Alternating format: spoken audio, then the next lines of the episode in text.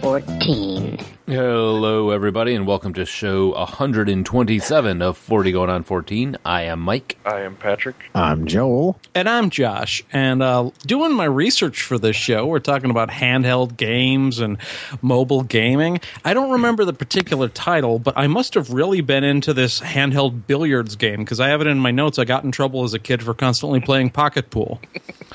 I am I knew so right where that happy was going. that's where that wound up. I, I- I knew you knew because you started cracking up halfway through this.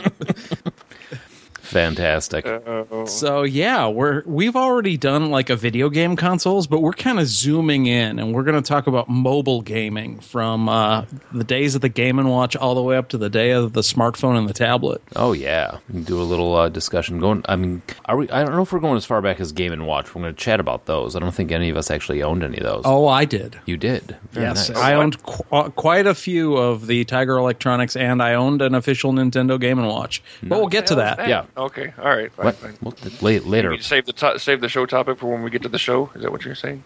Oh, Yes. Don't go nuts now. normally this would be the point where we would talk about network stuff. but uh, if you listen to our last show, uh, you learned that uh, uh, Geek Life Radio, while we are st- we're still on Geek Life Radio at Saturdays at noon, but the musings of a geek network has closed its doors. Yes. Thankfully, we got out before the doors closed. Yes. Otherwise, we'd be trapped in there with a left field sports lounge. Nice. All right. So, also, if you want to check out our older shows, you can find us at iTunes, Blueberry, Stitcher, and TalkShoe, or give us a call at 708 Now Rap. That's 708 669 9727. Should should we solicit uh, names for a possible spoiler alert new network? Well, I- I think at this point we should uh, at least talk about like a call to action because uh, we got a bit of a signal boost from the network, and whatever's next, we're not quite ready for it. But uh, how you can always help the show is introduce it to someone who isn't listening to it, who you think would like it. Like Yeah. uh, shoot one of our links to a friend on Facebook, uh, talk about the show, uh, bring other people into the forty going on fourteen family. We've got uh, a lot of listeners, and we've come to know and love quite a few of you. Uh, Yes. and, uh, Or, s- or you can you know send us cash or sperm Yeah. samples. Or, Whoa, whoa, whoa, whoa, whoa, whoa. We don't want cash. I mean, it can get lost in the mail. Yeah, no kidding. uh, let's let's just stick with them referring the show to other people. It's a little less sticky. Speaking of sticky, do we Speaking have of some sticky, feedback? we have voicemails. Oh, that was an odd transition. I think you're using your voicemail wrong or right. yeah, let's hear from Charlie. Makes it easy to do my hair. Hey, fucker. So I'm in Houston, and no cheesy rider. Not adequate. That so. wasn't Charlie. Yeah, that was Brian. No, it wasn't Oh, Brian. I was gonna say he's trying to. Someone was trying to impersonate Charlie, but uh, they were given away by the caller ID being in Chicago. That wasn't that wasn't Brian either. It wasn't no, because Brian was in Houston and he hit me up No. asking where I was, and I had to tell him. I Brian wasn't. doesn't call in voicemails. He sends emails only. Whoever this person was, do, was that Luke? Yes. Oh, that was Luke doing his Charlie impression. I fell for Uh-huh. it. Ah, Nice. Well, all you really Yeah. have to do is be drunk and angry. Well, I I, I mainly angry. I was tipped off by the seven seven three area code. I was like, that's not Houston, and it's not Iowa. that's Chicago. Chicago. Well, and then the horns kick in. This one is also not Chicago. from Iowa, and also not from Houston, and also not from Chicago. Uh oh. A voice from the distant past. Wait, how could this also be not from Chicago? Because the first one was from Chicago. Quiet you. Well, what if I don't want my message to be played li- live on the air, huh? You don't have an option to, to leave a message if you don't want it to be put on the air. Well, if you guys are still recording, this is Nen. Uh, I'm back. Oh, I wow. expect some more ranty, raving, bitching from me because I just went back to my old job where I quit. Anyway, uh, called in for a reason. Say, I'm back. Charlie's not getting all the spotlight anymore. Like Yes. I said, it's been a while. Can't wait to catch back up. Um, bust to the front. Excellent. So, listener, aka Nanomalas, is uh, back with a busting out of butts to the front. Where did he go? He switched jobs and at the other job he And then, didn't, and then he quit again, apparently. he wasn't able to listen to podcasts at his other job. So Mm, he, he Like lost ever? touch. Like, even in his off time? That I don't know. He's got he's got a lot going on, so Well, we have a response to that one. Uh oh. How do we have a response to that one? I will not be ignored. Uh, you got me. Didn't see that coming. There you we go. got me. So, hey Josh, We've also had a ton of interaction on Twitter and on the Facebook page, too. I've been busy. Um, It's Me too. uh, we had uh, well, from the Facebook page from our good friend uh, from the way back, Matt Stoney Hartman. Oh, that, yeah. Yeah, uh, he he says, You said you guys haven't done any Burt Reynolds, and of course, we all want to hear Joel's impression some more. So why don't you do a The Longest Yard show? ooh, I think that's an excellent idea. That is a good idea. We can do that Yeah. instead of the prisoner show. Adam Sandler, Oh, big dick. no. Yeah. We're doing the prisoner show. Eventually. I don't want to hear it. It's not going to happen. Shut up. We're going to keep putting it off and putting it off. You know, Joel, you I will- actually I will sound quit at some point. less like you sound like a cow impersonating him with that chomping. Uh. He sound he sounds more like Norm Macdonald's impression of Burt Reynolds than Burt Reynolds himself. Hmm? Mm, there you go. Astute. Yeah. It's uh, not a cow. It's, uh, Woody Allen. It's, Norm McDonald's eating peanut butter. Oh my god, it's at that time. Oh, yes, it is. This week in music, movies, and TV.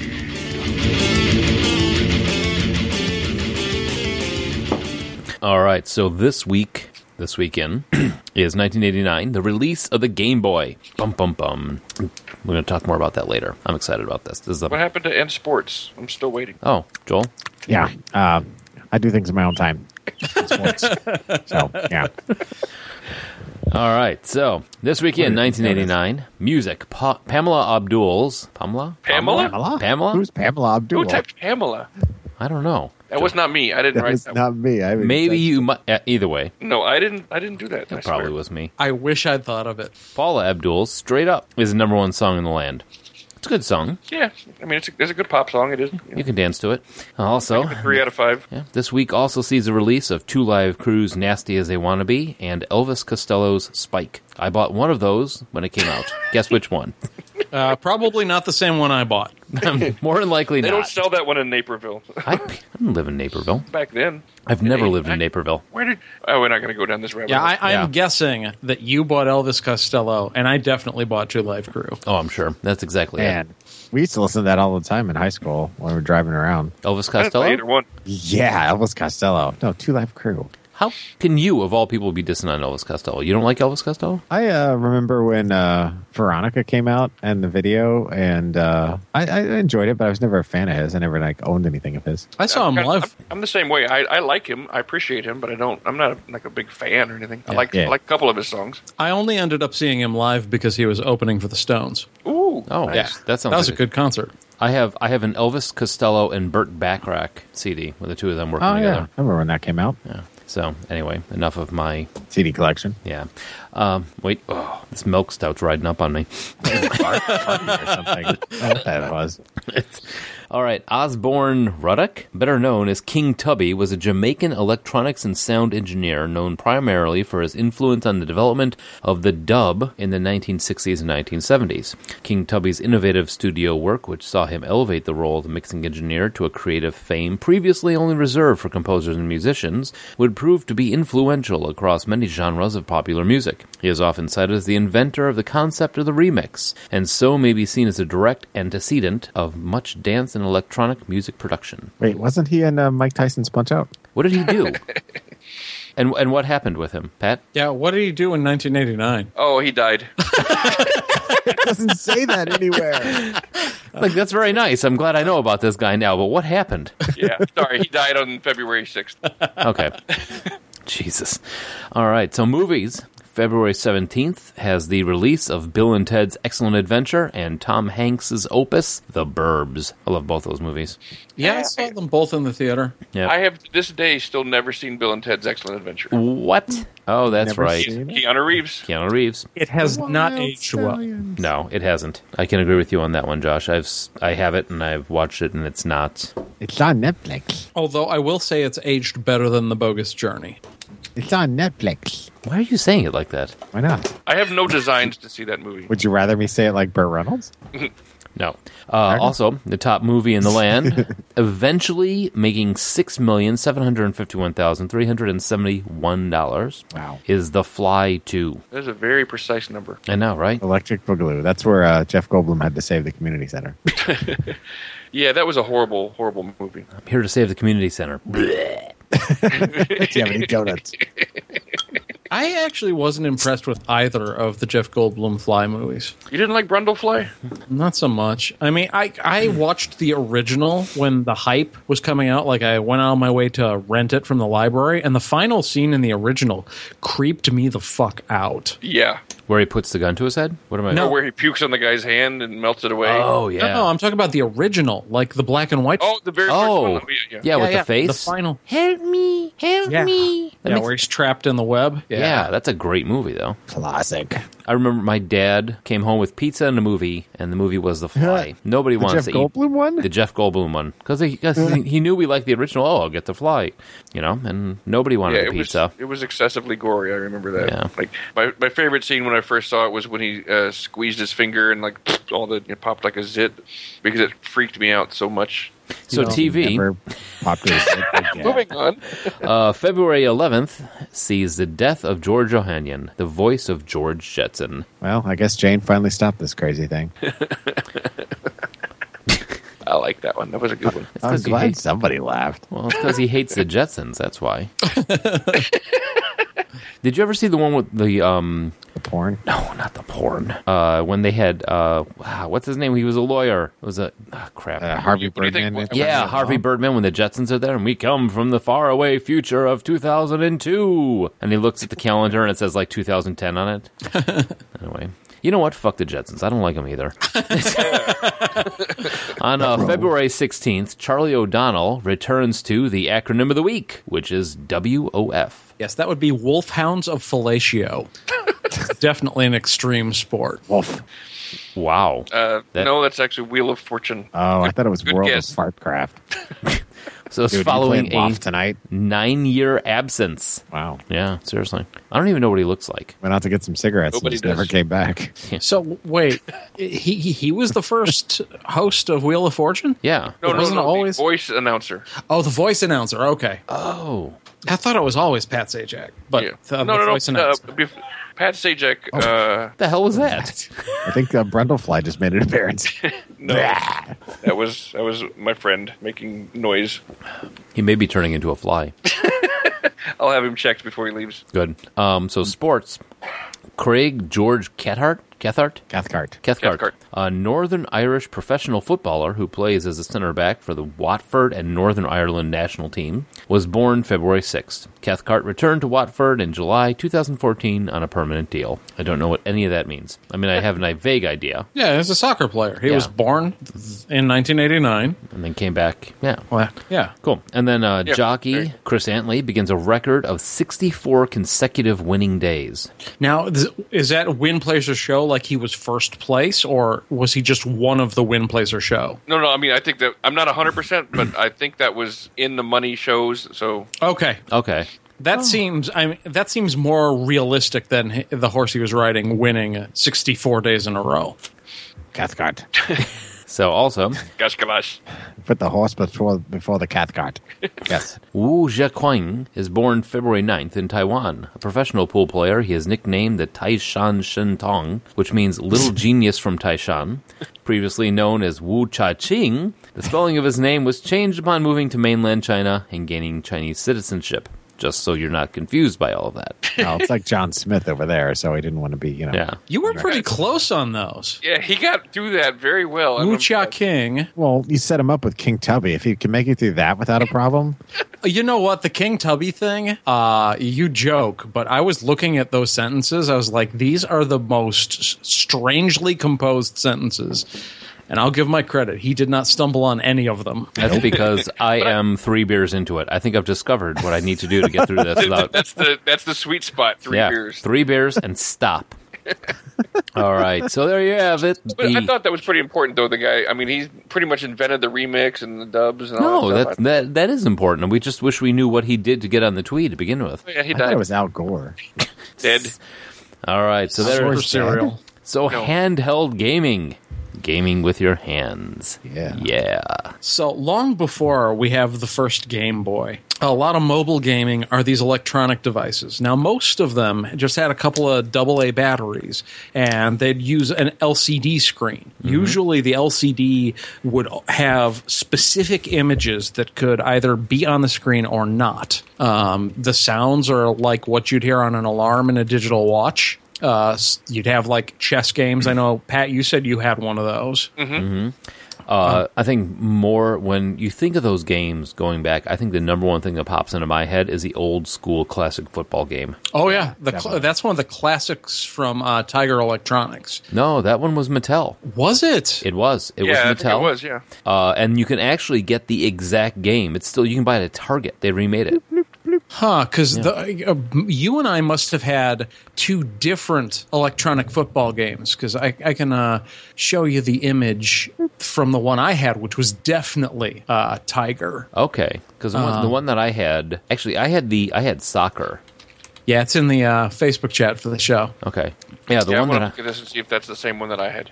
Yeah, because I didn't have too many sports related toys, but Oh, no. electronic football, I had that one. Yeah. That was not mine. That was not the one I had. I think I had the same one Mike did. No, see, I didn't have that one. This one here, here's the one that I have currently on eBay for forty nine ninety nine, which is probably what I paid for it the first time I bought it. Um, where all the characters are these little red pips. Oh crap, I had that one too. Yeah, four arrows to move around, a little picture of a soccer soccer ball to uh, make the shot. I had the basketball one. Yeah, that's Mattel. Where's And the football one? the football one's like that. Looks white, and the uh, uh, it looks um, it's Because that's round. the one I had. The football one. Yeah, you had the uh, Oh yeah, I had these the Mattel ones like this. Yeah, And these go back to like the late 70s. yeah, Yeah, they're remaking them. They're Mattel's putting them out again because they're like, hey, these people are buying this shit. So, I think I um, had the basketball one. yeah, there was soccer, there was basketball, but that was like the beginning. Oh, the other one I had was it wasn't Simon. It was yellow. It was like Simon but yellow. Was it Yellow Theodore? Simon. Yes, that's exactly what it was. Joel. It Yeah, was but Yellow all Simon. of these games had very, very simple, like arrows to move your LCD character left or right, sometimes up and down. and it then is. if you collided with another LCD thing that would kind of jump around the screen, you'd usually either die or you'd get tackled if you were playing football.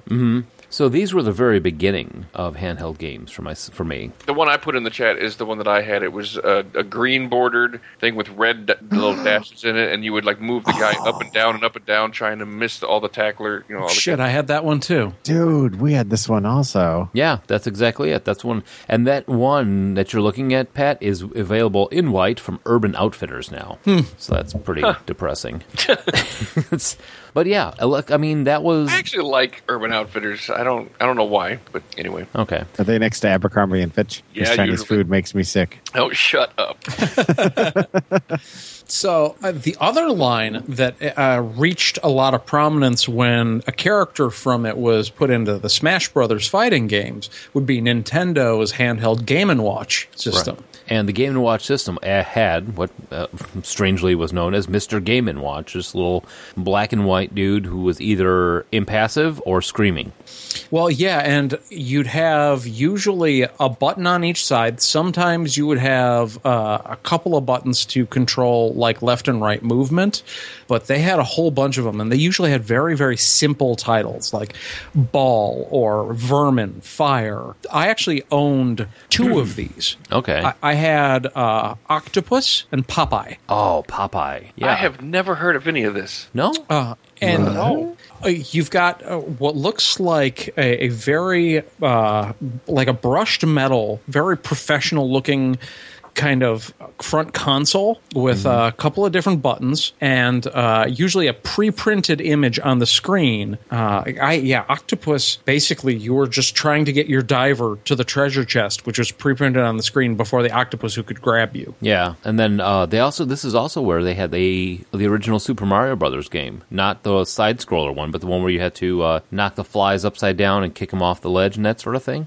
They had that one also. That came out in 1988. But all of these, you know, run by a couple button cell batteries uh, are like huge. People are huge on collecting them now. So it's. But um, I never had one of these. But I had. I actually had a watch that had an LCD game built into it. little uh, spaceships would fly down, and you had like their the turret a turret at the bottom that you had to um, aim in three different directions and able to shoot those shoot the uh, spaceships out of the sky. Well, before they got down to the very bottom. Man. Yeah, I Is that think watch why the kids used to beat you up? No, there were many other reasons for that. I'm pretty sure I had a calculator watch that had a race car game on it as well. oh yeah, I had one that turned into a robot. a watch Yeah. must have been a very small robot. It 'cause was. he- remember, he was rich. Oh, it was It was just a full size robot. Yeah, he paid somebody to carry it around for him. Turned into a grandfather clock. What? so He would wear like Flavor Flav. So that was pretty much the extent of handheld games at that time. There was a Game and Watch, Tiger Electronics, and you know Hasbro. They all made these games. But then, 1989, the Game Boy was released. The world changed. Honest to God, it did. Yeah. Because, uh, it is the longest produced uh, handheld. I think it's the longest produced full, just like full on system. Uh, Game Boy was released uh, first in '89. Came packaged with Tetris, which immediately absorbed everybody's brain. And I'm sure if anybody was like, remember the music, da da da da da da da da da da. da. Oh yeah. Yeah. I got Tetris and I got I got it for Christmas. Tetris and Final Fantasy Adventure. Or no, Oh, that was solid. no, not Adventure. Adventure didn't come out. It was Final Fantasy. God, what was it? Uh, but I I just played the hell out of this thing. Because I remember Super Mario World uh, and Tetris, of course. Like te- I remember having a fever dream and playing Tetris like on the couch, and I didn't have my Game Boy with me, but I was I was running like 104 degree fever, and I was obsessed with Tetris. So like I thought I was playing Tetris. Oh, Final Fantasy Legend. It was out of Wow. Yeah, Final Fantasy Legend. That was the first one that I played, and it was fantastic. You in the beginning, I remember you can choose. You can play either a human, mutant, lizard, or an a- you know different different monsters. And as your Is that two character, different things? What's that? Mutant and lizard. mutant Is that lizard. two different things? Yes, it was. Okay. You could be a mutant. Like, That'd be kind of fun. Mutant lizard. yeah, but in this one, you as you leveled up, you would either gain or lose uh, skills. So it's like you go from level four to level five. You could gain fire, but then you would lose like the healing skill that you had. I think they had Final Fantasy one, two, and three, and then there was Final Fantasy Adventure, which is more like a, uh, a Zelda type of top top down adventure game. So that was my wheelhouse on that thing. I love the RPGs. And every time, my f- okay, I hate to say it, my fucking brother would borrow my Game Boy and save over my game. Many fights were had. And he lost. Mm-hmm. All of them. Uh, also, like after the success of Tetris, you had a lot of the other ones, like Doctor Mario, Yoshi's Cookie. Castlevania. Oh yeah, there was Yeah. a Castlevania Yeah. Game Boy game. I remember that one. Now, Josh, you and I had talked about this for a little while uh, last week after on the post show, but uh, one of the other games that really absorbed my brain on the Game Boy was the, the original one was Nobunaga's Ambition. Oh yeah, This one, Pat, you would love this game. It's all numbers. It's- And Sounds we lost fun. Pat. No, it's. I mean, it's like y- you have to. You have to. Uh, it, it's like a matter of balance. Imagine, you know, like when you're playing Civilization, you have to balance out each of the each of the cities so that way they're producing and you have no unrest and you've got the military and all that. Mm-hmm. That's is essentially what the game was. yeah. It's like the grandfather of grand strategy games. Like yeah, you guys have heard me talk about Crusader Kings. Very similar, where you're managing an empire through a series of menus and screens. So uh, the Game Boy uh, was released in 1989. The smaller version, named the Game Boy Pocket, was released in 1996, which I own. Uh, a version with the back. Yep. The Game Boy Light was released in eight- 98. I have one of those. And then the Game Boy Color came out, which is backwards compatible with all the Game Boys. And all, if you take all of the Game Boys up to the Color, I believe, I have to check this, but 118.69 million units have been sold. It's a lot. That is a lot. How many? Did all of us have one? I had one. I've never owned a Game Boy. What? you we? I need to mail you one. Remember, he was, I was gonna he say, yeah. the cool kid, so We probably have uh, spares. Yeah, I'm pretty sure I have spares. I I even have one. Um, well, this this actually comes till till later, but um. So yeah, Game Boy. It just completely changed playing. I mean, I used to uh, play at lunchtime. We'd play Tetris uh, with the link cable. You can plug in the cable into one side of the Game Boy and hook it up to somebody else. And uh, me and Kenny, Ken, yeah, him and I would play Tetris against each other on the uh, on the Game Boys at lunch until we got them taken away by the teachers.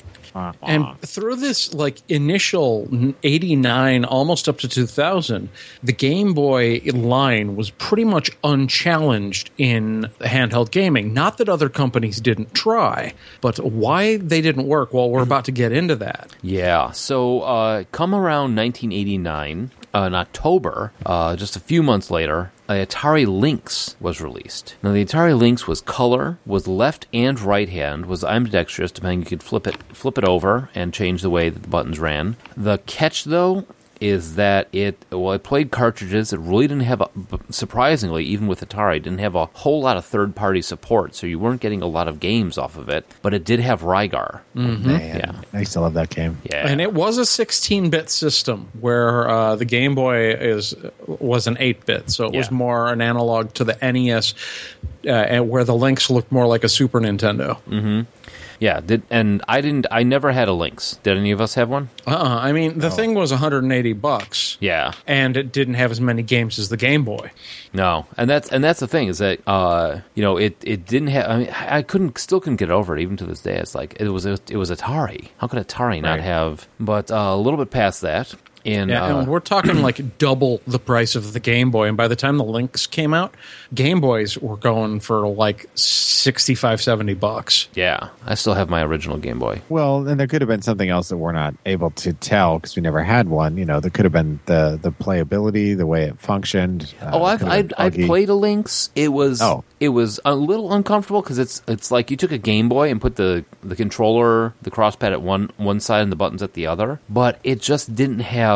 It was more of the software. They didn't just did not have the games. There was nothing like really outstanding about it. It wasn't something you'd be like, "Oh my god, this is like the hot game to play on the links." It was kind of like these are a bunch of games that are kind of similar to the other ones. So It, it was like a handheld 3DO.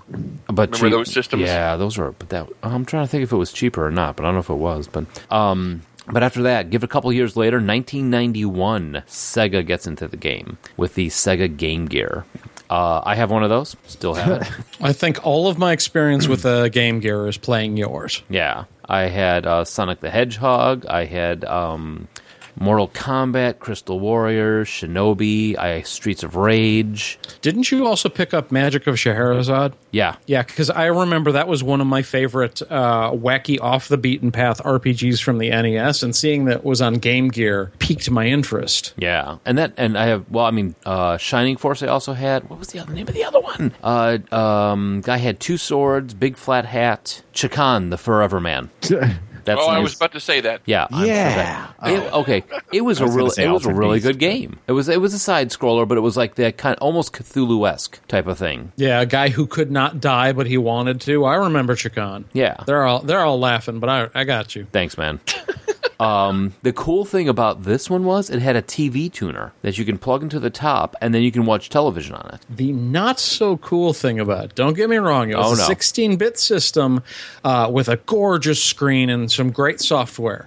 The not so cool thing is it ran on six AA's and died after three hours. Yep. Wah, wah. There was no AC adapter or whatever. There to was plug an it in? AC adapter, and it was plugged into the wall of my bathroom. So I would regularly have leg numbing uh, rounds of Sonic the Hedgehog and all that. So Yeah, but if you have to be plugged into a wall, w- what's the point? exactly, you might as well be playing it on playing it on the television. Um, the, the thing that got me about it that I wish there was a way that they could handle the power on that someone a lot better because the games played really well. I mean, it's, uh, Sonic was just as fast as it was when I played it on TV on the on the Genesis. So I mean, they did a good job on the system. It's just six friggin' AA batteries that died after three hours. Yep, A- and, they got the price point right. It was uh, launched at one hundred and fifty dollars instead of closer to two hundred, which, like, hitting the price point right, we're going to see as a theme throughout these early consoles, as to like messing that up it just kills you. Oh yeah, I don't see it here, but did they ever release like a second generation or anything? Where Oh, the they fixed Game Gear? that- That problem. No, no, Game Gear never made it to second gen. It sold Ah, that's a eleven, shame. but but and the same thing, like the the Lynx sold less than five hundred thousand units. Okay, but the Game Gear sold over uh sold eleven million. Yep. So it was it. I mean, it's not a. I wouldn't say it's a failure. I mean, eleven million units. That's a lot of stuff. Right. But you just couldn't get past the fact that you know, a- as portable as it was, you needed a backpack full of batteries to get through a day, Game Gear, sponsored by Duracell. pretty much. now Power uh, up your gaming. 91, the Turbo Express came out. Now this was sweet. It was a 16-bit home console, a 16-bit handheld game system. Also had a TV tuner, could watch television on it. The cool thing about this was is that you didn't have to buy extra games. I I had a TurboGrafx 16 and I loved it. Bonk's Adventure was awesome. It was you know there's a bunch of games that I loved on the thing, and the games on this one on the TurboGrafx were on these little cards called Hue cards. They look about the size of a credit card it used the same game. So you could take the game out of the TurboGrafx and play it on your TV, plug it into this, and play the same thing. Yep. Really sweet. Man, uh, the more I, I, I mean, I, I, I didn't have a TurboGrafx, but my friend Chris did, so I used to go over at his place and play all the time on this TurboGrafx. And the more I hear about it, and then now seeing this, it just shocks me that it didn't do better. Well, Like, it did- a- as uh, well, let's follow the pattern of Mike tells you what's awesome about it, and then I crap all over it. Yeah, pretty much. because uh, we had the problem with the links is partially it was too expensive, and we had the big problem with the Game Gear is that it h- ran six double A's for about three hours. Now the, The- Turbo Express has all the great parts of both of them. Yes, it w- w- launched at two hundred and forty nine dollars and ninety nine cents, Right. And, eight it died bad after three hours. eight batteries like a motherfucker. Oh my god. I still want one though cuz I still have my I still have my TurboGrafx and I have Splatterhouse, the original Splatterhouse. And all that. Yeah. I mean that's I mean that's what I loved about about the TurboGrafx, Splatterhouse, Bonk's Adventure. Um they had, it had great games. I wish NEC didn't, you know, desi- die, but um the cool thing about this one was have you remember the movie Enemy Enemy of the State? Yep. Uh-huh. Uh that this is the game system that they hid the chip in. That's Yeah, I mean, they were. It had state of the art components for its time. That was the problem with the TurboGrafx 16 as well, is that they didn't get the idea of we need to be able to manufacture this in mass quantities cheaply. Yeah. So their systems were always pricing themselves out of the market, as we discussed back in our console episode. Oh yeah, and the TurboGrafx for as awesome as it was, I won't lie, it was it. It's just really hard for someone to justify. You know, it it it's it started at three hundred ninety nine ninety nine. Mom, Dad, I love you. You got me that for Christmas. Yeah, I'm pretty sure I picked up my TurboGrafx 16 years later for like 50 bucks at a garage sale. That makes me so sad. and uh, I never got uh, one of the handheld versions, the Turbo Express. Uh, yeah, the Turbo Express was awesome. now Uh, you got rechargeable batteries, so play on, brother. yeah. Um. Yeah, that- now we bitch if our phones die after like twelve hours. I know, right? Uh, then there was something called the Mega Duck. I Sorry. don't know what this is about. Uh, it was Megaduck WG108, also known as the Cougar Boy, was made by Time Lex, not Time X, Time Lex, uh, and came on the market in 1993. Th- This whole thing sounds like a, a copycat. Yeah. Oh, yeah, bootleg it is. It knockoff. Oh totally yeah, is. with such classic games as The Brick Wall, Street Rider, Bomb Disposer, Arctic Zone, and Puppet Night. I want to play Puppet Night. I would play a game called Puppet Night. Why did I actually, turn into Scooby. I don't know. no, at least you're not, you know who. Um, so yeah, I just put that in because What are you talking about? yeah. exactly because uh, Megaduck was an awesome name for a game system. So All right. I'm looking this up now because I got to know what Puppet Night is. Well, it looks like it it was Sounds like marketed. the, sorry, I was going to say, sounds like the next M Night Shyamalan movie. yeah, It, it says it was a Bomberman clone. Oh, Yeah, okay. it looks like this was sold mostly in the Netherlands and Mm-hmm. also was released in France and Germany. And it was distributed by Cougar USA as the Cougar Boy, which does not sound like a underage gay porn star at all. No, not at all. I so was Cougar wondering Boy why I and got the turned on Bear. suddenly. Yeah, getting past the Mega Duck and the Cougar Boy, we go to the Virtual Boy, which is quite Dibs on the possibly name for a band. Oh, God, don't Google Cougar Boy. I was about to hit enter. so Josh has gone blind. the Virtual Boy. I don't know why it's classified as a portable system. It is a VR helmet or mask that you put on your face. Everything is in this weird red color. It's got a full-on controller. You had to put it on a table and able to be to be able to play it, and then it made you vomit after like three minutes. Came out in '95. But did the batteries run out? Uh, no, it, well, it probably, but you couldn't really carry it because it it's the size of like the visor on RoboCop's helmet. And it sold for $3,800. No, actually, one seventy nine ninety five, which wasn't too bad. That's not bad for vomiting. This is Nintendo's second lowest selling platform after s- the sixty four Double D. Blech. which was a disk drive system uh, for for the Nintendo Like, 64. that goes along with Cougar Boy, Cougar Yeah. Boy, and 64 Double D. yeah, um, it was it Don't was Google that, Josh. Nope. I, I learned my lesson. Uh, this one was so bad that they actually the inventor of it they made him go to a tech show and dis- and sh- like show it off there. It was Yeah. like a punishment for him. It was terrible. Your punishment is you have to tell everyone you invented this. Yeah, that was pretty much Basically, it. yeah. I, I remember we actually went into a fair amount of detail on this one back in our consoles show. So if you want more information about the Virtual Boys, uh, 256 Shades of Red. Yeah. Do you like the enamel on your teeth? No? Then the Virtual Boy is for you. Vomit away your cares as you play games that are on this system. Sorry, I petered off there. I lost my train of thought.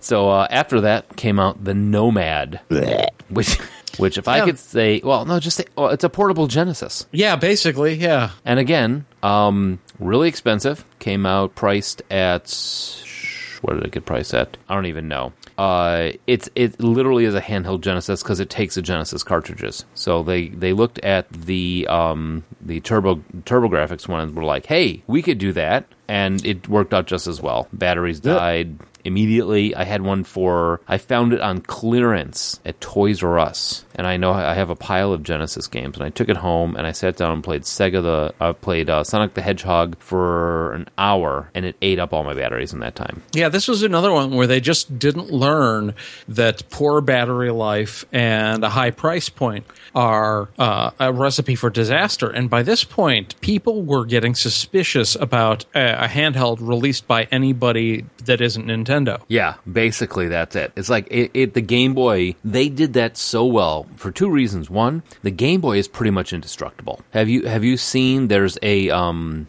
I want to say in this. I think it's in the Smithsonian. There is a Game Boy there that was actually hit by a mortar shell in Iraq and still plays Tetris. Yeah, they've got it plugged in. It's running. It's like this little char with a screen on it, but it's still running. It's still running Tetris. So in other words, they they uh, created something uh, near perfection, and uh, nobody could top it so far. Really, it is because I mean there is always a new version of the Game Boy coming out. In the meantime, uh, the R Zone came out. Now, the, the R Zone is really only worth even being a footnote in this episode because it was developed once again by our friends from the classic football games and the LCD era of Tiger Electronics. Yeah, and the cool thing about it was is that it was a 3D system, kind of. How long did it take before you vomited using this? Probably a little bit less than the, than the other one because what this was is actually a strap you put to your you put on your head, and there was no. a plastic hand, like arm that came out with a lens on it, so you only really saw it with one eye. So, Yeah. Ah. so Pat should play the descent on this. Should Oh, play Yeah, Descent. I should I should never ever touch this thing. also, the uh, viewer for the eye was actually the center of the game cartridge because the game cartridge center was a clear LCD screen and the image was projected through the middle of the cartridge. That's cool. Getting nauseous just hearing that. Yeah, it's a it's a cool idea, but I mean, here's the thing: is that they had a Star Wars game, they had a Virtua Fighter game, Men in Black, Batman, and Jurassic Park game. So somebody thought this would do well. You too can puke on a T Rex. That's my dream. So there was Jurassic Hork. there was another version. it's awesome. That was actually funny, man. I have to give you you get a Joel buck. Um, so there was actually another version of this that came out called the XPG, which was the Extreme Pocket Game, spelled with an X. It was the '90s, folks. We didn't know any better. Right. Uh, so anyway, so that's like I said, just a footnote. And the other the bonus to it was when you played it, you looked like an idiot Wait, oh, because you had this lens thing sticking out on the front of your face. and then Google Glass. Right. Uh, well, wait. So, um, so then Gamecom came out. Also by Tiger Electronics. We'll try this again. Didn't work. Um, cartridges. It just the the neat thing. The reason I put this one in here is that it actually could hook up to the internet. Unfortunately, it was at a 14 baud. Yeah, pretty much. It yeah, was. it had a 14.4 modem. it had a 14.4 modem in there that you had to plug in, which again cuts down on the portability. This thing was kind of ahead of its time. It also had a stylus and a touchscreen. Yeah, it was. Was it- this the first mass produced touchscreen? Like, I don't. Well, I mean, it sold fewer than 300,000 units. So mass produced. Kind I of. mean, I guess technically, I mean, it had some decent software support. It ran, had a Duke Nukem game. It had uh, the Mortal Kombat trilogy, yeah, it had Monopoly and Wheel of Fortune and Wheel of Fortune 2. and it was going to get uh, some bigger titles before the uh, system obviously was not going to make it. Like uh, they had announced a Castlevania game, a Metal Gear Solid game. Yeah. Capcom versus Wheel of Fortune. I would watch that. Pat Sajak chucking letters at you. That would be. Vanna, pick me a letter. Yes, but That is the worst Van White impression I've ever heard. part of the problem is that the internet service for it was exclusive to that device. right. and the initial launch lineup for years was just about 20 games and some of them sucked And this is also past the. I, when, when, was, when was the release date on this one? this would have been year it wa- Ni- 1997 97. So let me check one thing. Game Boy Color, 1998. Okay, so the Game Boy Color came out in one year later. So this one, any traction that this one got immediately got blown out by the Game Boy Color coming out the next year. But and again, 14.4 modem. Um, and you know what? I forgot about the Game Boy Color. Also had an IR blaster on the top of it, so you could play. Um, my big game on that one was you played Pokemon. You can just like point them at each other, and you could play against each other off the, over the IR blaster. So, but Neo Geo Pocket came out after this, uh, and also Neo Geo Pocket Color. This one is such a great system. it really is like they actually figured out the battery life thing Exactly. I got this when I was working at Wizards of the Coast. Um, the game, uh, there was a GameStop up there that sold, you know, explained it to us, figured it out. A bunch of us got it, and we played SNK versus Capcom card fighters against each other all the time in the store. Um, and SNK versus uh, car- SNK versus Capcom was like take all the SNK street like fighter games, like um, help me out, Josh, with the SNK ones. I'm not not big on. them. uh, king of fighters yeah. uh, samurai showdown Right. So take all those characters and put them up against the Capcom ones that you've got uh, Street Fighter and you've got Darkstalkers and all that, but it was a card game. So kind of like Magic, but playing it with uh, Street Fighter characters. And we played it all the time. I actually have two of these because game. Uh, a GameStop a few years ago, a few years ago, long time ago, probably about 10 years ago, got a hold of a bunch of these and was selling them with the system and six games for like 50 bucks. And I picked up a bunch of the games that I wanted just on that. Yeah, this this is almost a story of like I, what I imagine is this is a good device, but by the time it got released, nobody cared. Like people ha- have seen uh, Game Boys be successful, and they've seen all of these other things, and then they see the commercial for the Neo Geo Pocket, and they're just like, "Fuck you!" I'm not falling for that shit again. Yeah, Yeah. I bought myself a GameCom and a Nomad and a Mega Duck. and an Atari Lynx. And a I'm- cougar boy, and he was fine, but other than Puppet Night sucked. Uh, Yeah. And by that point, it, there was just so much fatigue from all of these devices that this one just never got a chance, which is a shame because on paper, it's the best of the systems from this early era. It doesn't have the best lineup. Obviously, Nintendo killed when it came to games. But this one also, I mean, it had Metal Slug, uh, which is a great, I don't know if you've played a side sh- side scrolling shooter. oh yeah, it's, Uh, it had a pretty good lineup. Just couldn't compete with Nintendo. Well, No. I remember the Neo Geo arcade stuff was was always it it, it, it all felt kind of similar each of the games, but it was always it was always good, solid games. Right. Yeah, I mean, and this one, So I can imagine it. Yeah, it's Carried it, that. It was just a. It was solidly built. The one that I have still runs. I mean, and whenever you know I want to play uh, whatever games I have for it, Fasali and all those other ones. Um, there's uh, Fasali. It's like a it's like a robot game. Um, but there's a bunch of games in there that you can't find anymore. I mean, they also partnered with Sega, and they've had Sonic the Hedgehog was on this. So I mean, there was a lot of great games that came out for it, and you had the link cable, and you had well, you had to get a little. I got a little light to put on it because unfortunately they didn't have backlight games mm, on this yet. But that's probably why the battery life issue was figured out. They're like, oh, the backlights was killing it. Yeah.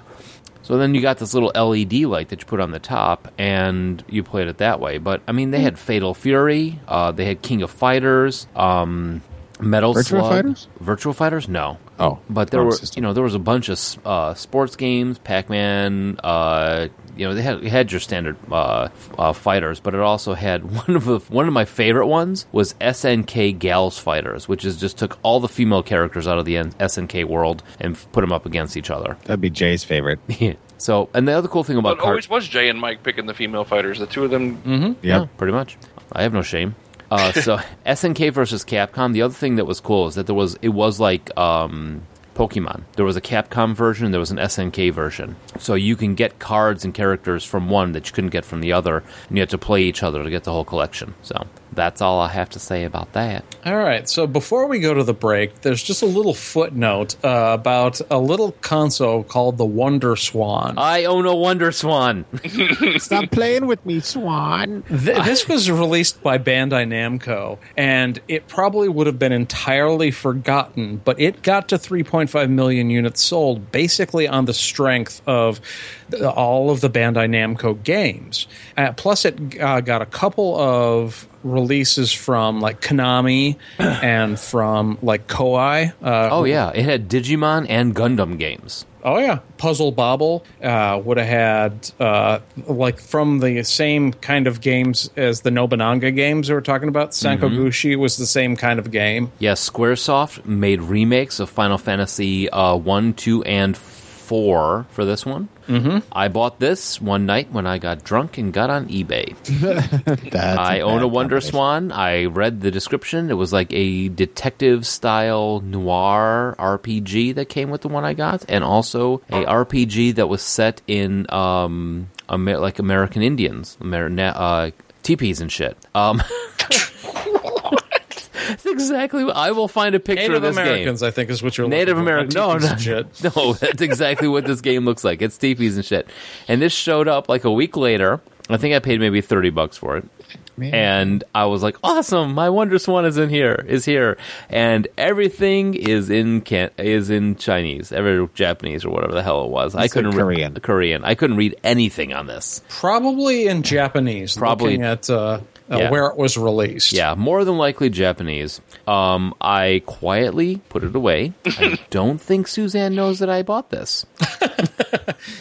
So, but yeah, but no, I mean, honestly, though, I when putting it in, I, well, I do have to say one thing though: the graphics are really good on this. I mean, they, Don't know what I'm doing or saying the whole yeah, time, but, don't know what's going on there, but there it is. So, but it looks nice. don't drink in eBay, folks. All right. Good- So good when we lesson. come back, we're gonna talk about some of the other consoles where uh, Nintendo comes back roaring once again, defeating all challengers, and then mobile gaming gets weird as people start moving away from handheld consoles and going to tablets and phones. Yep. All right, we'll be back in a little bit and tell you how to play with your hands.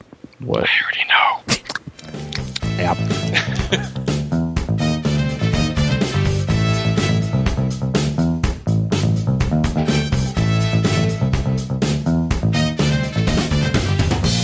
Hello, folks. We are back talking about things to do with your hands. Yes. Yeah. All right. So we ended Cool. in the last uh, the last half with me drunkenly buying a Wonder Swan. Yeah, basically, the Game Boy came out and rapidly just schooled all comers. It's just like, you know what? We're going to release the same thing, but with color. And everyone's like, oh, yeah. well, they actually changed it up with the Game Boy Advance. The cool thing about the Game Oh, Boy yeah. Advance, they added two more buttons, which r- I mean, it doesn't sound crazy, but they're the trigger buttons at the top. And it really did change the way you play the game. Oh, yeah. I was talking about the Game Boy Color. The Ga- Oh. Game Boy Advance is my jam. Like, I love this thing. Oh, I still GBA is play it. awesome. Yeah, I've got a ton of Game Boy Advance games. Uh, the Game Boy Color was fantastic. It really was because one, they, I mean, the, the other thing was they're like, oh, hey, cool. I like how you made your console kind of blue. We're gonna go with translucent purple. We're gonna make a. Uh, they this is I think when they started rolling out on the Game Boy Color was the like Pokemon exclusive ones Oh, yeah. which people just ate those up. You know, it was like the yellow one that had Pikachu on the back and that sort of thing. I won't lie, I was all about. I you know I love playing myself. Uh, you know the Pokemon games. Those were Oh, yeah. it's a And lot of fun. Poke fans, I'm sure we're going to do the Pokemon show someday. Mm. I feel a cold coming on that week. You guys are gonna have to suck it up. play yourself some Pokemon. Josh and I can carry the show. Don't worry, we're used to it. Oh, either that or I could watch the anime. Well, we'll talk about that when we get to that Yeah. show. I'll try and catch them all before then. Yeah, so the Game Boy Advance came out in 2001.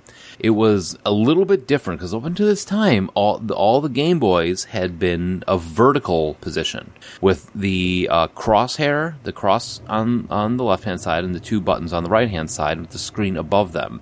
The Game Boy Advance came out, and the buttons were on the right, crosshair on the left, and two trigger buttons on the top, which really changed the way you play a lot of the games. Yeah, with the D pad operated by your thumbs and then your index fingers hitting the triggers, it felt a lot more like a Super NES controller. Yeah, it really did. And this, the let's see, I got this one. Why did I get this one? The D pad. Yeah, the deep. No, I know uh, Suzanne bought me this one because she knew I wanted it really bad. The other cool thing was there was a lot of connectivity with this one because it would link up to the uh, GameCube. And there- Oh, yeah. yeah. There was uh, uh, Final Fantasy games that you could pl- actually play on the TV, and almost kind of like the Dreamcast had the little screen on. The, Oh yeah, my brother and I actually each owned a uh, Game Boy Advance, and uh, he was never a big video gamer, but we played the hell out of the Game Boy. Oh, what was it? Crystal Chronicles. yeah, that's it. where you had to have a Game Boy Advance as the controller because your inventory screen was on the game, and it was this cool action RPG. Yeah, and that and the cool thing about that one, I, I remember playing that because you had to like the whole world was poisoned, and you had to hold on to this like chalice, and you could only fight you could if you stepped outside the radius of the chalice, then you would start uh, losing health. Oh yeah, yeah. Yeah. It's like a, a bucket of anti poison, and like you couldn't really fight if you were holding the bucket. Right. Um, the cool thing about this one, wa- well, actually, not the cool thing about this one, did not have a backlight. Uh, it, it so that's when the uh, everyone started getting the little more of the little lights that hung over the top or the little fold out ones. I went a little bit further. I bought something called an afterburner. It was a internal lighting system for the Game Boy. So you had to literally take the Game Boy apart, take the screen out, and install this lighting system in the screen. So I was able to play it. You know, the- I, I installed a backlight system in mine. That's how much of a nerd I am. This was, I think, the f- my first exposure to a genre of game that I just became obsessed with, A- and it sounds like Japanese dating sims. Oh no, I that, that's that's a PC thing. That's my thing. and I've played those, but no, I, I'm talking about the Japanese farming RPG, Ah, the Harvest Moon type, where you've got this farm that you own, and you have to take care of animals and plant crops, and have go into town and sell your crops, and uh, uh, talk to the various villagers, and develop a relationship. Maybe you'll marry one of the villagers in town, and have kids like there's so many of these harvest moon games and i just i don't know what it is there's something just calming about going through your daily tasks and generating i, I guess it's my fascination with any game that has an economy It's like being a wall salesman in a bar. i, yeah, I guess yeah it probably scratches that same itch it's the same reason why i love like a euro truck simulator it's anything that's got an in-game economy even if it sounds boring like the economy is enough for me yeah, yeah. Um, Nerd. Yeah, we know. They eventually discovered that this would sell be- sell better if they put a backlight in. So in 2003, they reve- revealed the Game Boy Advance SP. I don't know what the SP stands for. So, but it's the clamshell version that you see. shark penis Shark, yeah, Game Boy Advance Shark Penis edition. It's the one that folds over, and it's got a little button you can adjust the light, you know, on on the on the backlight. Um, I s- mine is upstairs in my bag. It's incredibly durable, just like all the other Game Boys. Um, the weird thing about this one was is that they took out the uh, headphone jack. There was no how would way you hear it? well, I mean, there were speakers, but there was Oh. no way to plug it in and listen to the music in the headphones. You eventually, they came out with a headphone plug that would have to plug into it, but there was no headphone jack on this one, so which is kind of weird. Wow, it's Yeah. So weird. you could oversight. never, yeah, you would always be bothering people with your gameplay. Yeah. or you'd pretty- have to turn the sound out. turn the sound down or get this little adapter that you'd be able to listen to the music then. Um, in 2005, Hang on, there was something Oh, wait. also unique about this. This is also the first handheld console uh, that was widely received that instead of having uh, batteries that you had to put into it, that just had an adapter that you plugged into the wall to Hmm. Right. recharge the internal battery. And that was, and I won't lie, this thing will carry a charge for years. Oh yeah. If you're not playing it, you know how you pick up your phone after after a day and it's dead just from sitting there. This one will let the charge last forever. Uh, again, I've gone through two of these, worn them out. Mine, Oh, yeah. mine currently is up uh, upstairs in a. Um, I've actually found a molded aluminum shell for it, so I take good care of that thing. Mm-hmm. but um, Yeah, you can play these things for 18 hours without the light on. Mm-hmm. And the sucker charges in three hours flat. yeah, Wow. Yeah, really. well, here's the other thing. Uh, then came out in 05 was the Game Boy Micro. A little bit bigger than a credit card, a little bit, well, a lot thicker than a credit card. You could switch through faceplates on there. There's different faceplates, one that had flames, one that had camo. The cool thing about this is that they reduced the screen size to make it that you can, it's, say, it's a little bit wider than your average uh, Bic lighter, okay? you could stick you stick it in your pocket and go anywhere with it. They reduced the size of the screen, but they kept the amount of pixels or uh, um yeah pixels. Uh, and it- so you had an incredible screen on this thing. I I still use mine. Still again keeps working. Rechargeable batteries. Nintendo, good job. In case you're listening, In case you, yeah, so if you are, um, hit us up. Oh. Right on. I'd like to hear from you. We love to. We, we're looking for a sponsor. Nintendo. I think we have a good. We would have a good relationship. Um, after this came out something called the N Gauge. The N gauge was a weird beast because, and maybe we should divert after we talk about it into the world of PDAs, but like it wanted, it saw th- the PDA and the phone and the gaming console as a single device, which is what we have in today's modern smartphones. But instead of like making a sleek, functional device that's the best of all worlds, They made a space taco. yeah, it's like this is a shitty, uncomfortable phone and a shitty, uncomfortable gaming system. Yeah, the the thing about the first N gauge, you weren't able to swap out cartridges or, or uh, the cards for that had the games unless you uh, took out the battery pack on the back. You had to you had to disassemble, basically disassemble it, and be able to uh, reassemble it to put the game in. Yeah, like the old school phones where you'd change your SIM card. Yeah, That would be basically how you would change your games. which was a huge pain in the ass. The other weird thing was is they decided that they were going to put the speaker and the la- and the uh, microphone for the phone at the very top edge, so you held the phone perpendicular to your head is the best way to put it. So you were talking into the they call it uh, taco talking. I don't even know. It would, uh, the thing looked like a taco to begin with. Call it now. Yeah, and you you hel- held it perpendicularly, so you look like an idiot when you were either playing it or uh, listening to or uh, making a call on it. and it was expensive. Yes, I I was working at uh, the other call center for a cell phone company that will not be named uh, when this came out, or when they and yeah, I remember people calling asking about it. Yes, I owned one. Actually, I take that back. I owned an N Gauge QD. Came out in 2004. Found it at GameStop, super cheap. They were looking to get rid of it. I'm like, what the hell? I it, listened to some of these games today. They had an Elder Scrolls game on it. Oh, They had Tony Hawk. They had Virtua Cop. They had uh, Rayman, Red Faction, uh, Rifts game in there. There was also, let's see, what else did I had? I had Catan. Uh, Pandemonium was another game on there that was really awesome. Um, then Pandemonium was that one uh, original wasn't one of the original PlayStation games where you play like a jester. Remember that one, Josh? Vaguely. Yeah. Um, but there were a ton of games on there. Uh, the Root, Roots Gates of Chaos. I know that was one of them. I don't remember I owned it, but I, I wound up selling it to this dude over Craigslist, uh, convincing him that this would be the awesome phone that his high school age kid would want.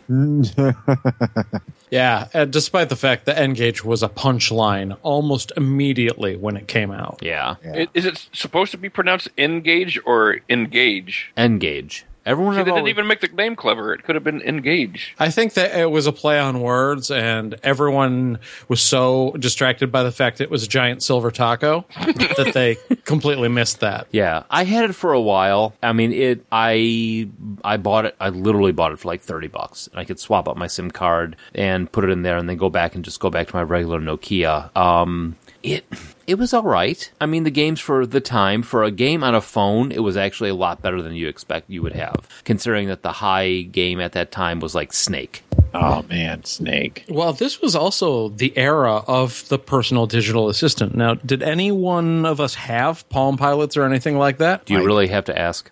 Yeah, I did. I Uh, did not. Me too. I didn't have a Palm One. I started up in the Palm Three. I got I s- my first one was the Palm 3C. Okay. Uh, I it was on a Las Vegas trip where I was up huge. I was up like seven eight hundred dollars. I'm like, I need to buy a big ticket item, or I'm just gonna blow this on. Oh, I like- remember the story. Oh yeah, And and Pat got all excited. I'm not gonna tell the story because It's, it's, a not good story. but it's not entirely uh, appropriate for the podcast. no. But the upshot is, I did get my Palm 3C, and in addition to like having all the phone numbers and having all of the like calendar stuff, it also had a fair number of pretty decent games. Like this was my first exposure to Bejeweled, Yep. uh, original like roguelike style RPGs. In fact, I had a version of uh, Rogue for the Palm iOS. Yeah, I had I had a Palm Pilot for a long time. I've for the longest time I've had Palm Pilot have different uh, versions of PDAs. Um, they the cool thing about it was is that initially it was so much open source uh, programming that you can get these really cool like Final Fantasy type games that were built in that you can just download off cer- off the web pages and load them up. Um, Final Fantasy games. They also had a lot of the text-based games that we had talked about in previous shows, like Zork. You can get that. You can, there's a bunch of other, uh, you know, uh, Hitchhiker's Guide to the Galaxy, and those games that were also you can get on the PDA. Now, during this time in 2003, a company named Zodi, uh, wait, Zodiac or Tapwave made yeah, it. Tapwave made the Zodiac in 2003. Right. I had a Zodiac. I found. Of a- course you did. Of course I did. Yeah, that's not a surprise. Not a surprise. I had a Zodiac for a day. Um, Day? That's a surprise. Yeah. It um it came out. It was at two hundred ninety nine dollars. I want. I bought it for like forty. I found it at Fry's, like in the clearance rack, and I'm like, hey, what the hell? It ran off a Palm OS. I got a copy of Duke Nukem Mobile, which played just as well as you think it would. What a mess. Ex- now these are the exclusive titles that they had. They had Doom 2, Duke Nukem Mobile, GTS Racing, Spy Hunter, Tiger Team, which I don't remember what the hell that was, Tony Hawk, but everybody had Tony Hawk, and then they had Z-Pack Adventure and Z-Pack Fun because you can't have fun and adventure at the same time. You have to have them separately. It's like the anti math. Right. they also had a unreleased Neverwinter Nights demo. I had it for a day. I played uh, Duke Nukem on it and was like, "This is shit." it was terrible. Um, it was basically all the games were rewritten to be able to function on a Palm Pilot OS, and they released the game in 2000, released it in 2003, and Tapwave went bankrupt in 2005. Wow, they lasted that long, huh? Pretty much, yeah. But November 21st, 2004, came out the Nintendo DS, which is the way pretty much everybody from now on pretty much sees uh, the Game Boys, which is that clamshell version, one screen up top, one screen on the bottom, four buttons on the right, triggers in the crosshair. Um, I got the- D-pad, yeah. yeah, the D pad. I got this one with a Sims game from Suzanne after I got clipped. And She's like, Was that "Hey, the- that was that was a trade off." I'm like, "All right, I'll do this, but you gotta buy me a Game Boy." Oh, man. Yeah, I, I might be doing that this year. I wonder what I can get. Oh, dude, you can Don't, probably don't get sell it. that low. Yeah, seriously, go for a little bit higher than the Game Boy. I bet. I mean, for the amount of frozen peas I went through, I bet I could have gotten a hell of a lot more than that. Um, I got a suggestion. oh god, oh god, here we go. Is it podcast appropriate? Nope. Okay. Where is the why you line on should- podcast appropriate for us? Well, no, I, I have a pretty good idea of what Pat's suggestion might be, which is why I asked. I'm s- trying to save you editing. Oh. Exactly. You think I edit this shit? I think you would. Yes. So I, the original DS, though, you know, it's kind of bulky and weird. The other, yeah, I, I do agree with you. It's huge. It, I mean, you. it. Yes, thank you, Pat. Oh. Um, And we're here again. yeah, so, Yeah, I mean, it's got the touch screen on the bottom, which also has uh, it's a functional screen as well as being a touch screen, and then the second screen up top. But it's like I don't know, inflated almost. Well, the original one was. Yes. I mean, the DS, the, the cool thing about the DS is that, especially for myself, who I play a lot of RPGs, organizing inventories and organizing, you know, uh, uh, all that stuff on the screen was so cool, especially when they really got a handle on what they could do with the, with the touch screen. Um, there's other games that play i'm trying to remember the name of it but it's not coming to me where they'll the touchscreen actually functions as like a spell casting so you have to draw a specific glyph on the screen in order to be able to, to cast a spell there's they they really took this touchscreen thing and, and ran with it Oh Uh, yeah, like I picked it up once they re-released it with a much uh, higher quality, brighter screen, smaller package, sleeker as the DS Lite. Yeah, the DS Lite is I've I still have my again have my DS Lite. I traded in my original DS again because it was bulky, and when the DS Lite came out, I'm like, why do I want this much more plastic in my pocket? The uh, eventually they came out with the DSi, which was I guess for internet. I, So- Yeah, that was one that I didn't get, but I saw it was like okay. Yeah, the DSi has a camera uh, built into it. You can in the center you can take a picture of it. Now, the one of the cool things that they did with the DS was have you ever played the Zelda game on the DS, Josh? Oh yeah, I- I've I've got Zelda, uh, got a bunch of games for this. I still play this sometimes. Oh yeah. And the cool thing is like they actually incorporated the everything down to the microphone that's built into the center of it. So there's a portion in one of the Zelda games where you have to blow into the microphone uh, to I think just to get your sail the sail going on a ship or something like that. But even down to the fact that it closes like a clamshell. Uh, there was one point in one of the Zelda games that you're trying to copy something onto something else, and it real you finally uh, it dawned on me and what and playing it that you bring up the picture of what it is, you close the game system itself. and When you open it up, it's copied itself to the top screen.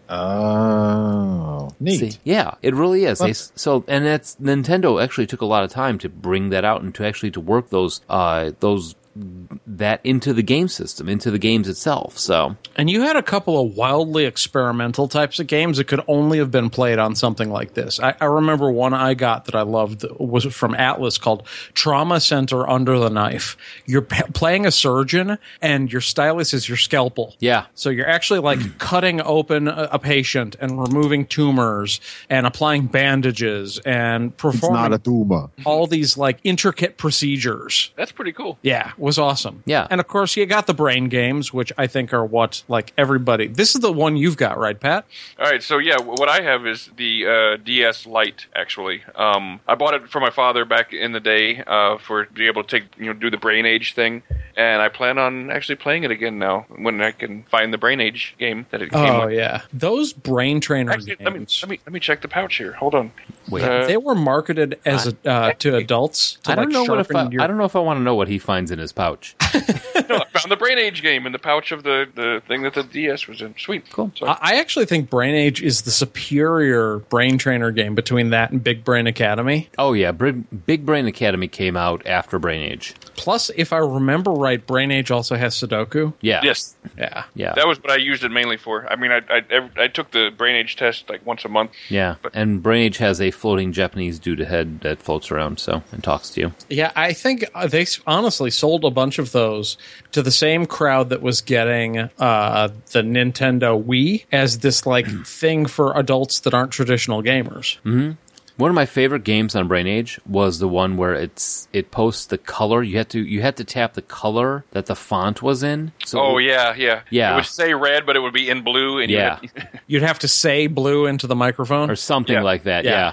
So uh, after that, 2005, March 24th, came out the PSP, the PlayStation Portable. Not surprisingly, I got this on release night with an R with a uh, f- uh, I got Ridge Racer and I got um, Spider Man came up uh, the movie came in with a pack in and I went and picked it up uh, midnight and played uh, Ridge Racer and watched Spider Man all night long. The cool thing about this was is Nerd. that yeah, really really you of all people is going to call me out on being a nerd. Uh, yeah. Yeah, it was rechargeable. the battery, um, it didn't last super long. I got two of them. You can recharge them both and swap them out, but it did a good job. I mean, I, I still, I mean, it's a good. It was a great system to me. It has a huge screen. Uh, I think the big failure of the PSP is the fact that you look at the Universal Media disk and they decided to take the disc, which uh, blew up digital media because it was so easy to produce. And it's like,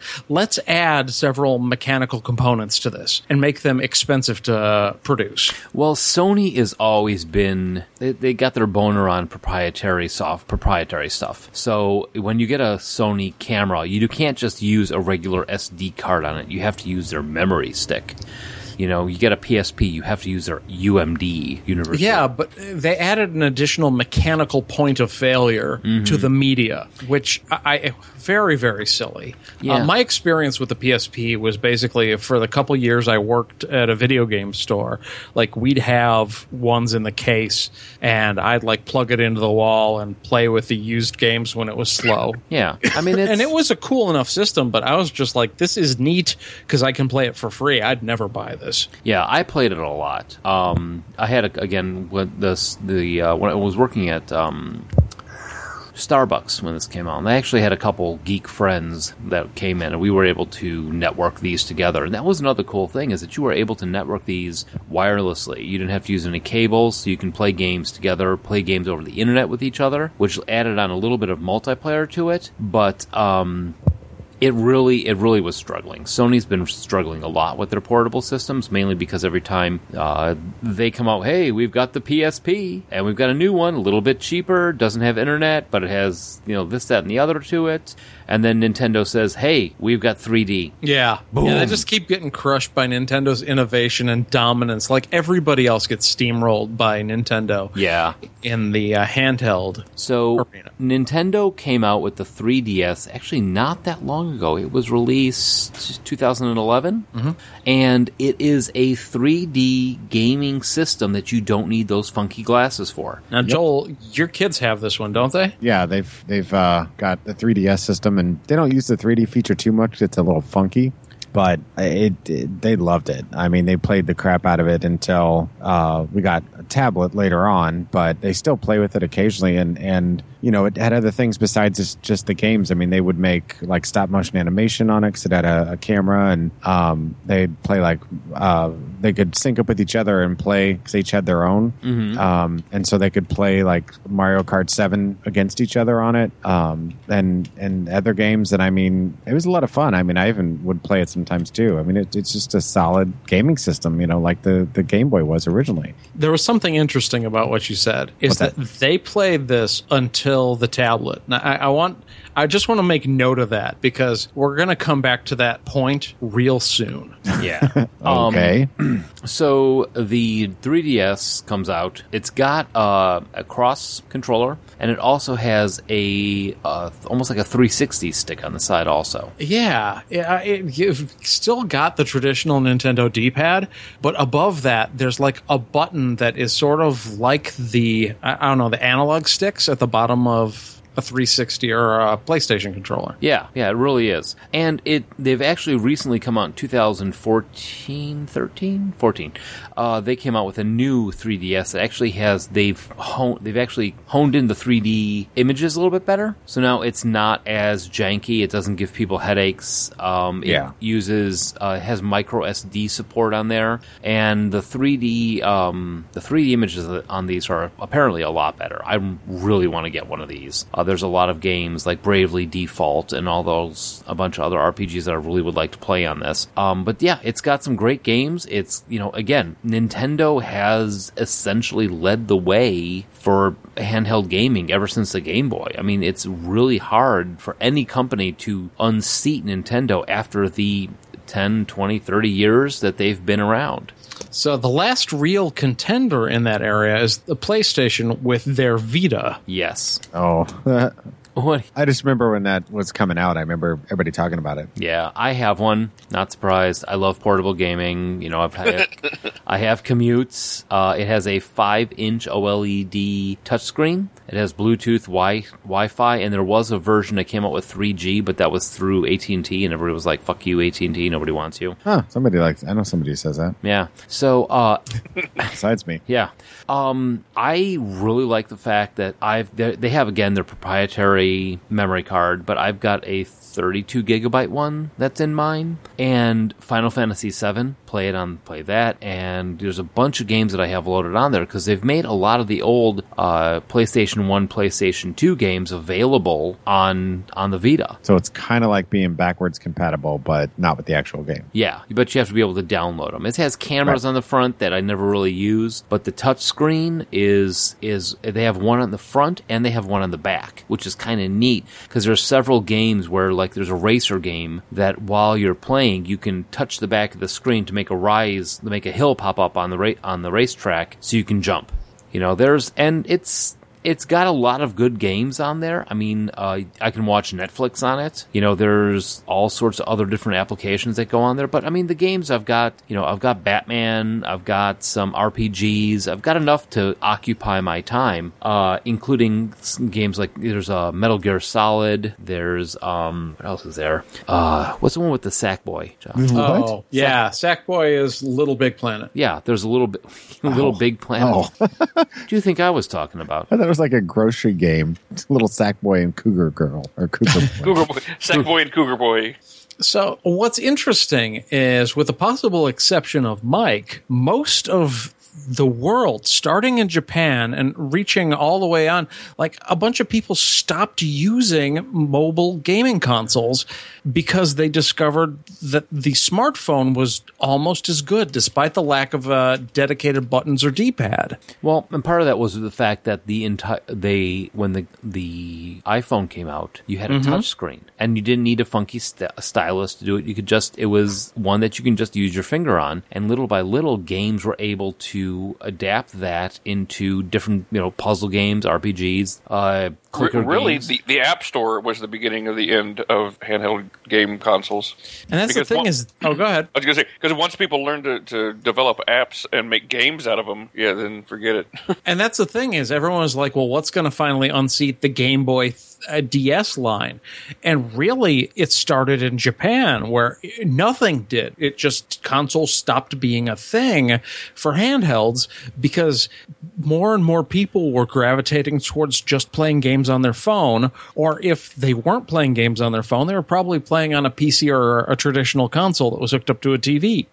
And uh, I've noticed this. Like I, I have had s- many of these. I played for hours and hours, and they used to be a fundamental part of my life. Now, I mean, I play on my PC. I play with my PS4. But I s- every single day, I've got four or five different games on my phone that I at least check in on and get my like daily login bonus for. See, and that's the thing is that there's a lot of games on the phones that there's a new there's a new uh, dimension to the games. Like I play Ingress, Oh, which, yeah. which is a GPS located game. It's one where you you have a like a statue, you have to claim different points, connect the points, and it's basically a, a- best way to describe it is a game of attrition. You're trying to claim more uh, territory than the opposite team. But the cool thing about it was that I was able to discover neat stuff by following diff- these different portals, including in downtown Naperville on the Riverwalk. There is a huge Dick Tracy statue that I would have never found if I had never played Ingress. Um, my mom, personally, is addicted to the Jurassic Park builder. Ah, my kids like that one. Yeah. Yeah, there's a lot of those like building type games where they are a little bit more complicated than something you would have found on Facebook, but not by a bunch. I I, I play the Fallout one like daily. Uh, I play the Fallout Shelter. Oh, yeah. That's a great game.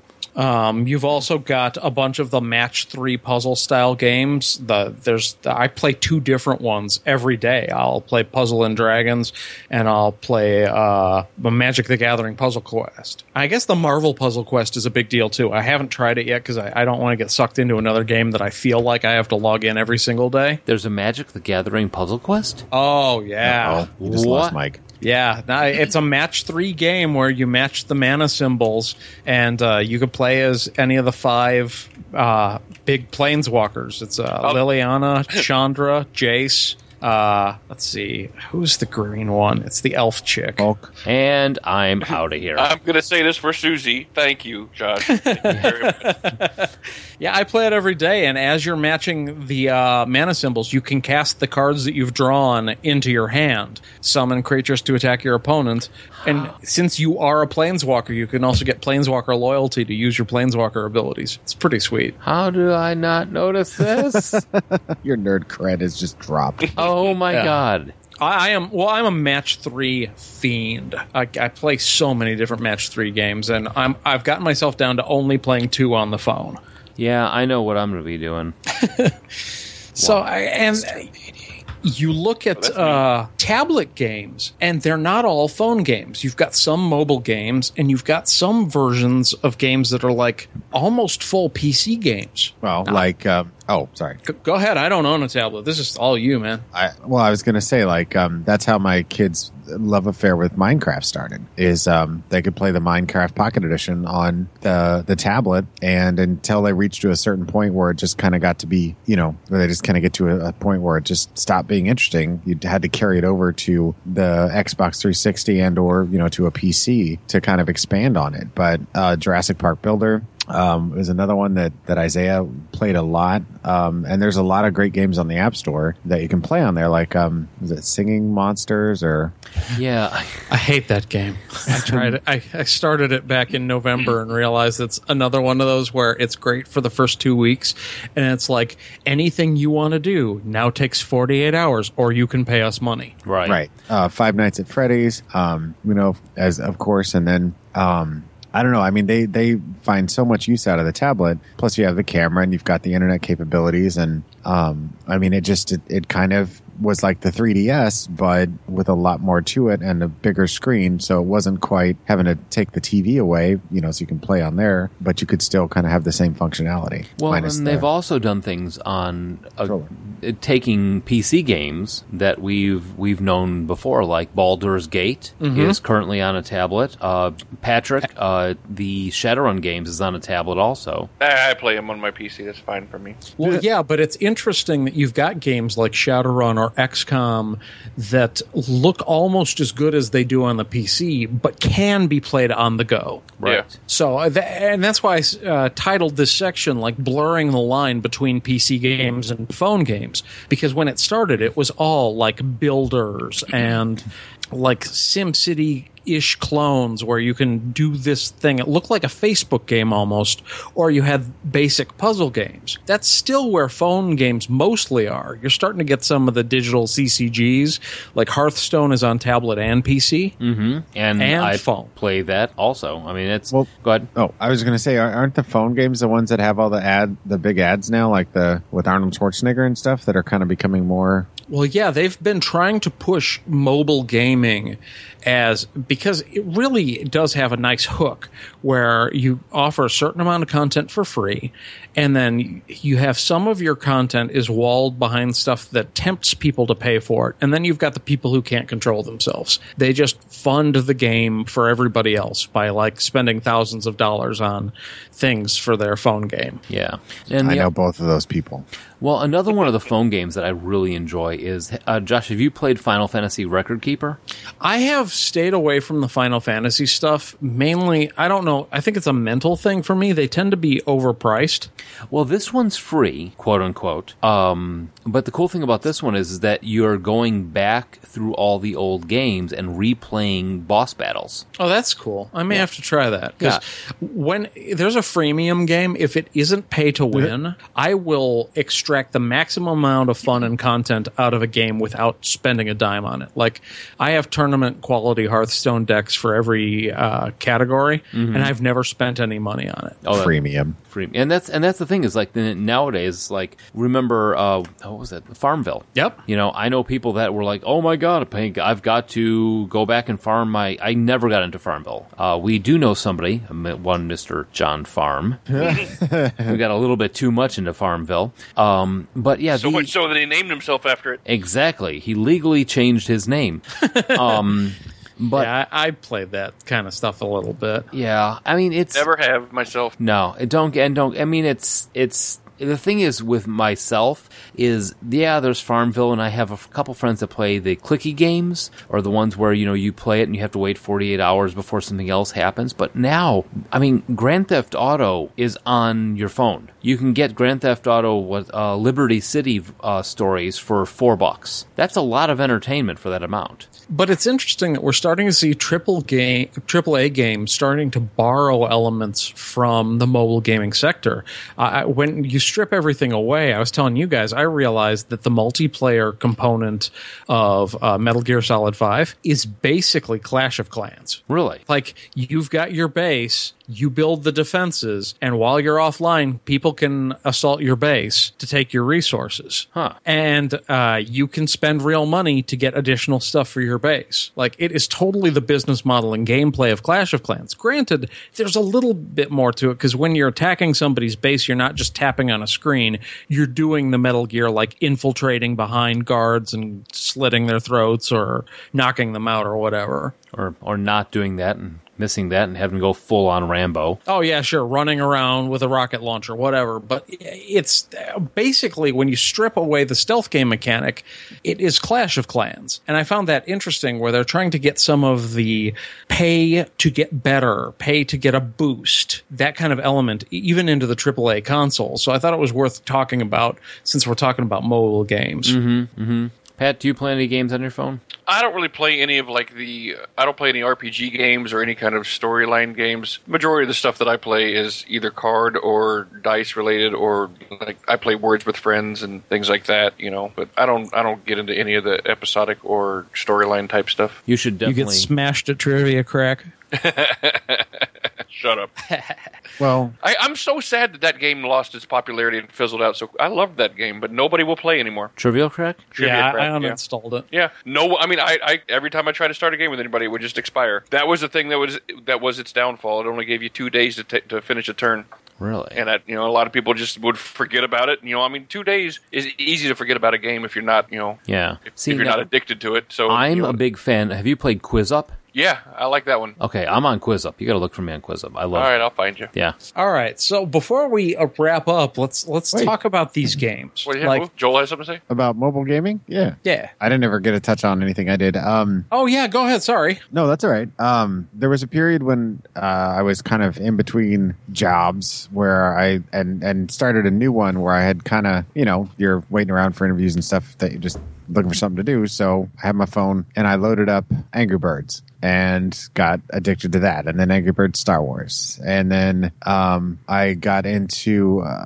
some of the ones like you were talking about, Words with Friends, Trivia Crack. Uh, what was the drawing one? Um, Oh, I draw- like that. I, yeah, I liked that Yeah. one. Draw something. draw something which i really enjoyed which i wished i had had on a bigger like a bigger screen like a tablet for that one um, and then the one that i mentioned when we started talking about this show that none of you seem to have heard of was angry Gra- angry grand toss where you have a cannon and you shoot a grandma out of it and you got to get as far as possible and That's I- I- similar to a lot of the Mega Touch games. They had those kinds of things. well, there was there's a whole series of there's like Angry Granny Run and Angry Granny Run Two and Angry Granny something Rampage or something like that. But the toss one was the one that I played, and it was stupid, stupidly simple, but there was just something fun about it. And luckily, I never got into like the, the farming games or anything. But yeah, I use my phone a lot. I don't anymore. I've deleted all the games off it because it just takes too much battery power. You know. Yeah, that is part of it. But like, like if you play Ingress, I have a uh, six thousand uh, whatever Mahuzit extra battery that I carry around with me when I go play Ingress because it'll eat up between the GPS and the screen and the internet. It, it your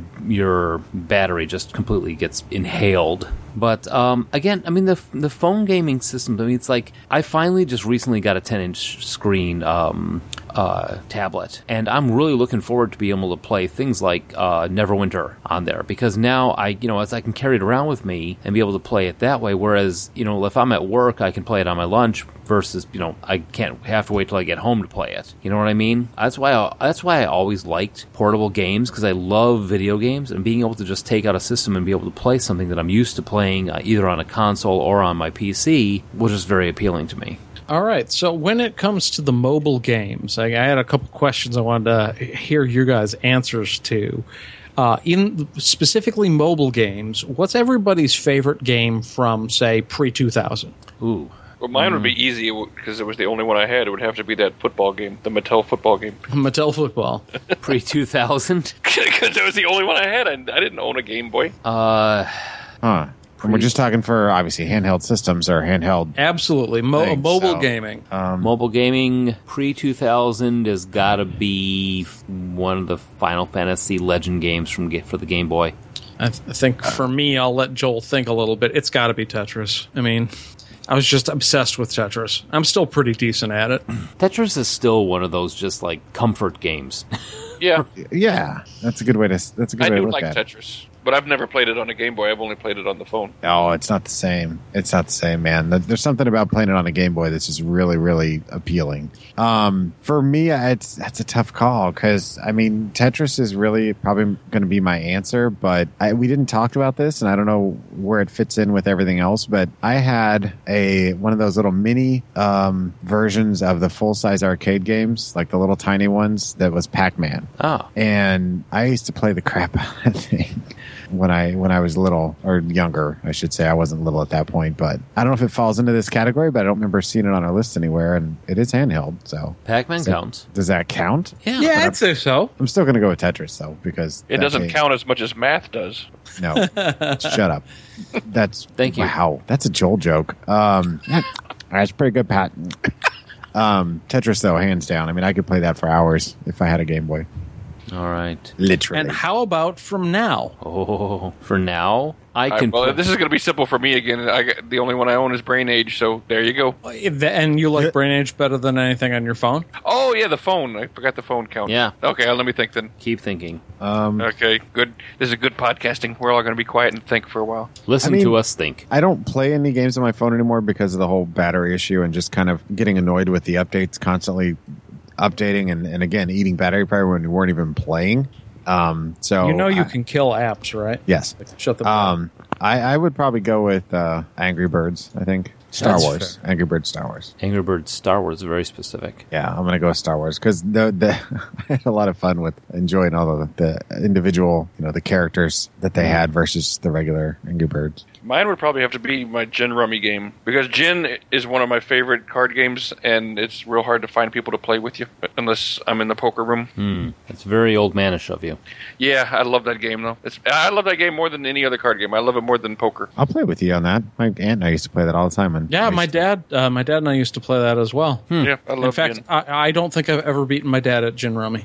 Oh, it's fantastic. Um, for me, it's all about the tactical RPGs, and as much as I love Final Fantasy Tactics and Advance Wars, it's all about Fire Emblem, Ooh, where you are st- you've still got the RPG elements of the story, but you're playing instead of having like all my guys are on the right and all of the bad guys are on the left, and I select fight or item or whatever. You actually have to move your guys around on the board, and uh, their position on the board matters for their attacks. And in the Fire Emblem series, just like the Advance Wars series, if a character dies, they're just dead permanently. No more story for that character. And there's just something about that where it adds an additional level of tension to all of these ed- tactically complex battles. What game is that? Fire Emblem. Uh, It's an awesome series. A- And if you uh, like the idea of how that game sounds, but would like it with more of a military and less of a swords and sorcery flavor, that's Advance Wars. Oh yeah, And both of those are available for your. your DS. There ain't no coming back, man. There ain't no coming back. That's interesting. It's an interesting concept. myself. Oh, so good. Yeah, I Fire Emblem is awesome. Josh, I'm almost in the same genre of you of you as this,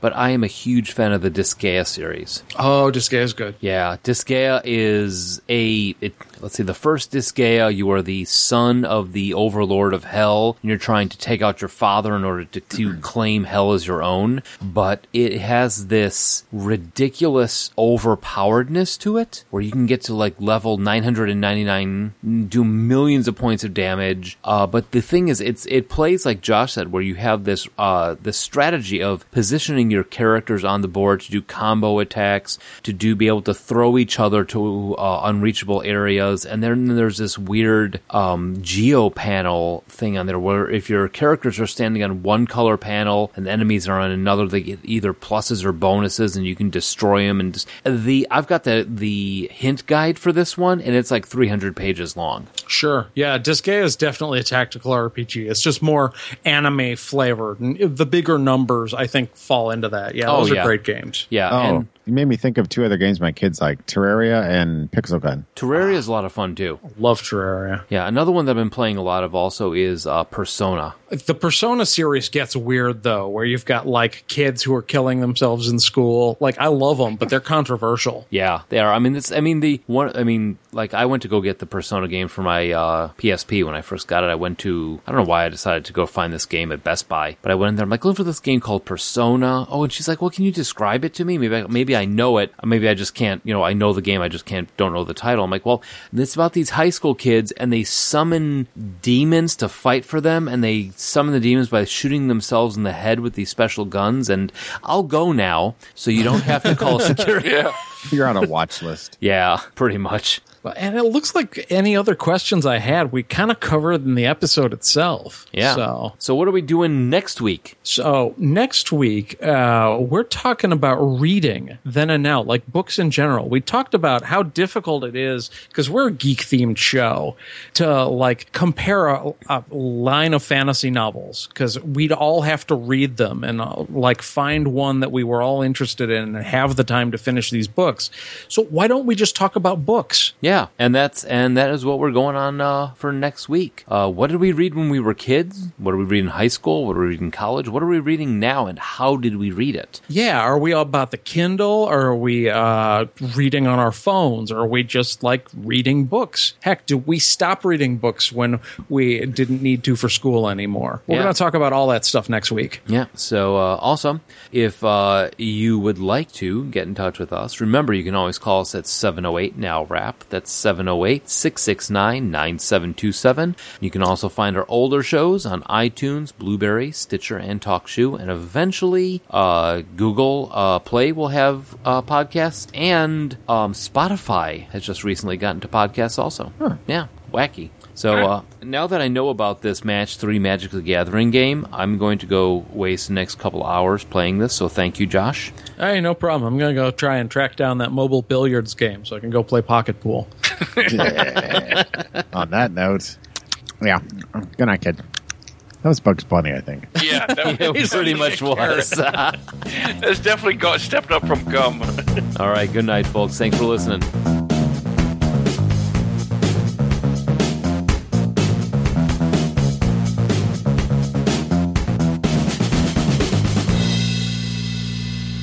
I just rebooted Skype. Okay. Now where's Or Joel? restarted. Tell Joel, add him tell to him the to group restart. call. His name is Joel. He's got no hair.